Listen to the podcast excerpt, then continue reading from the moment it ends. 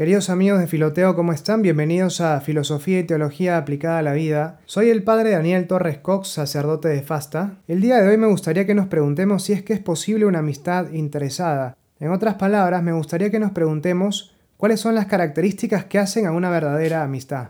Bien, en esto me gustaría seguir a Santo Tomás de Aquino que él plantea que para que haya amistad tienen que darse tres requisitos. El primero de ellos es que tiene que haber un amor de benevolencia. ¿Qué es la benevolencia? Es el hecho de querer el bien de la otra persona. Bene bien, volere, querer.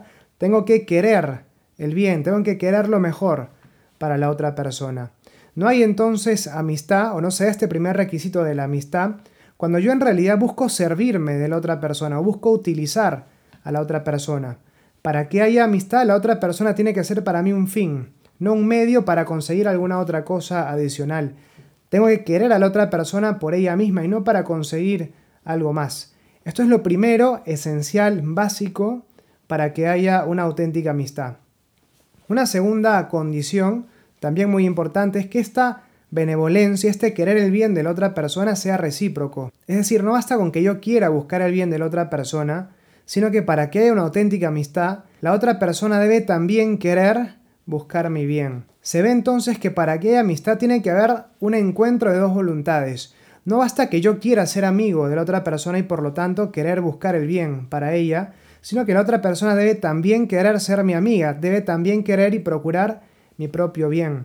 Si es que por un lado hay una búsqueda del bien de la otra persona, pero por el otro hay un interés, es decir, yo busco el bien de la otra persona, pero la otra persona no quiere realmente mi bien, sino que se sirve de mí para tal vez algún fin propio, entonces definitivamente no hay amistad.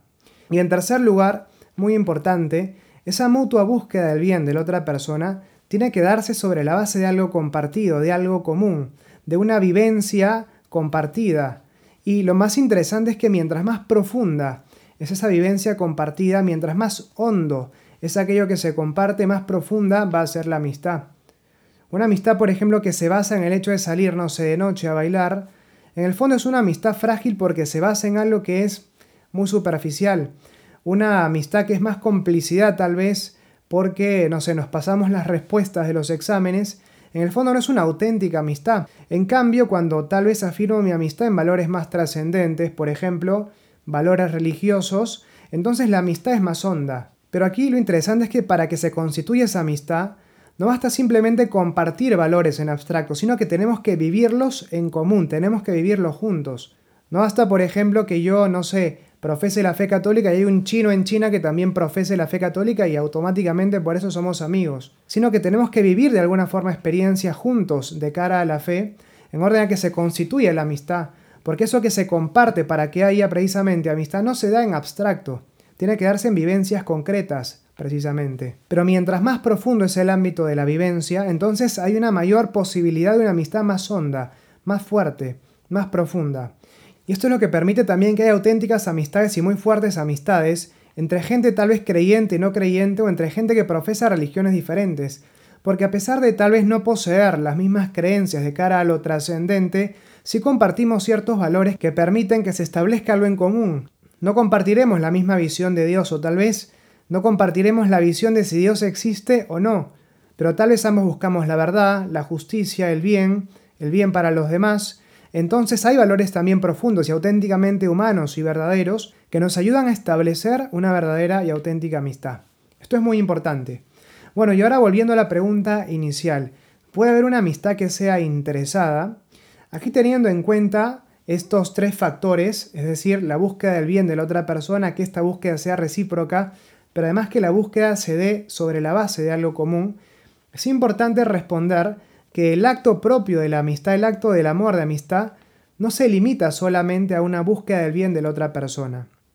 Uno podría decir, por ejemplo, como dice Jesús, amen a sus enemigos. Y claro, cuando él dice amen a sus enemigos, está hablando de un amor claramente de benevolencia, de querer el bien de la otra persona, porque no está refiriéndose a los sentimientos porque uno, claro, frente a un enemigo no tiene un sentimiento agradable, sino a la decisión precisamente de buscar el bien de la otra persona, que puede darse también en un contexto de frialdad sentimental o adversidad sentimental.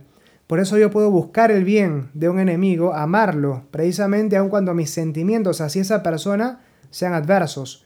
Pero eso no se da en la amistad. No basta simplemente el querer el bien de la otra persona como acto propio de amor de amistad, sino que en virtud de esa vida compartida, que es ese tercer requisito precisamente de la amistad, se da un fenómeno muy interesante porque yo quiero el bien de mi amigo como si fuera un bien para mí propio. Ese hecho de compartir una vida juntos, de compartir ciertas vivencias juntos, de tener realmente algo en común, es lo que hace precisamente que se produzca una unión íntima entre las personas. Y entonces, cuando yo busco realmente el bien de la otra persona y esa persona es mi amigo, la felicidad de la otra persona, la alegría de la otra persona es ya mi alegría. Y entonces de alguna manera hay un cierto interés en ese amor de amistad, porque claro, a mí me interesa que la otra persona sea feliz, porque en su felicidad yo encuentro también mi felicidad, en su alegría yo encuentro mi alegría. Y eso pasa a la inversa también.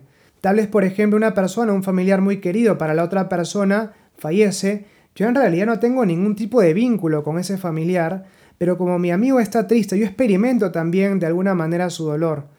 No porque yo sienta pena por la partida de una persona que nunca llegué a conocer, sino porque siento como propio el dolor de ese amigo, porque precisamente me siento unido a esa persona. Bueno, lo mismo pasa también con las alegrías. Las alegrías de la otra persona son alegrías compartidas. Uno vive las alegrías del amigo como si fueran propias. Esto es muy importante.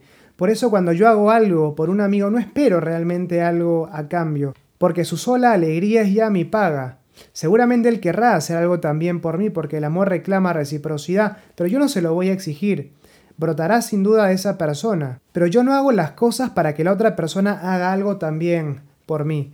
Y entonces el interés dentro de la amistad de alguna manera se diluye, desaparece. Esa pregunta de si es que puede haber amistades interesadas o no se diluye frente a la verdadera amistad. Bueno, queridos amigos, espero que este podcast les haya gustado. Quédense cerca de Filoteo para ver más contenidos como este. Nos vemos pronto. Chau, chau.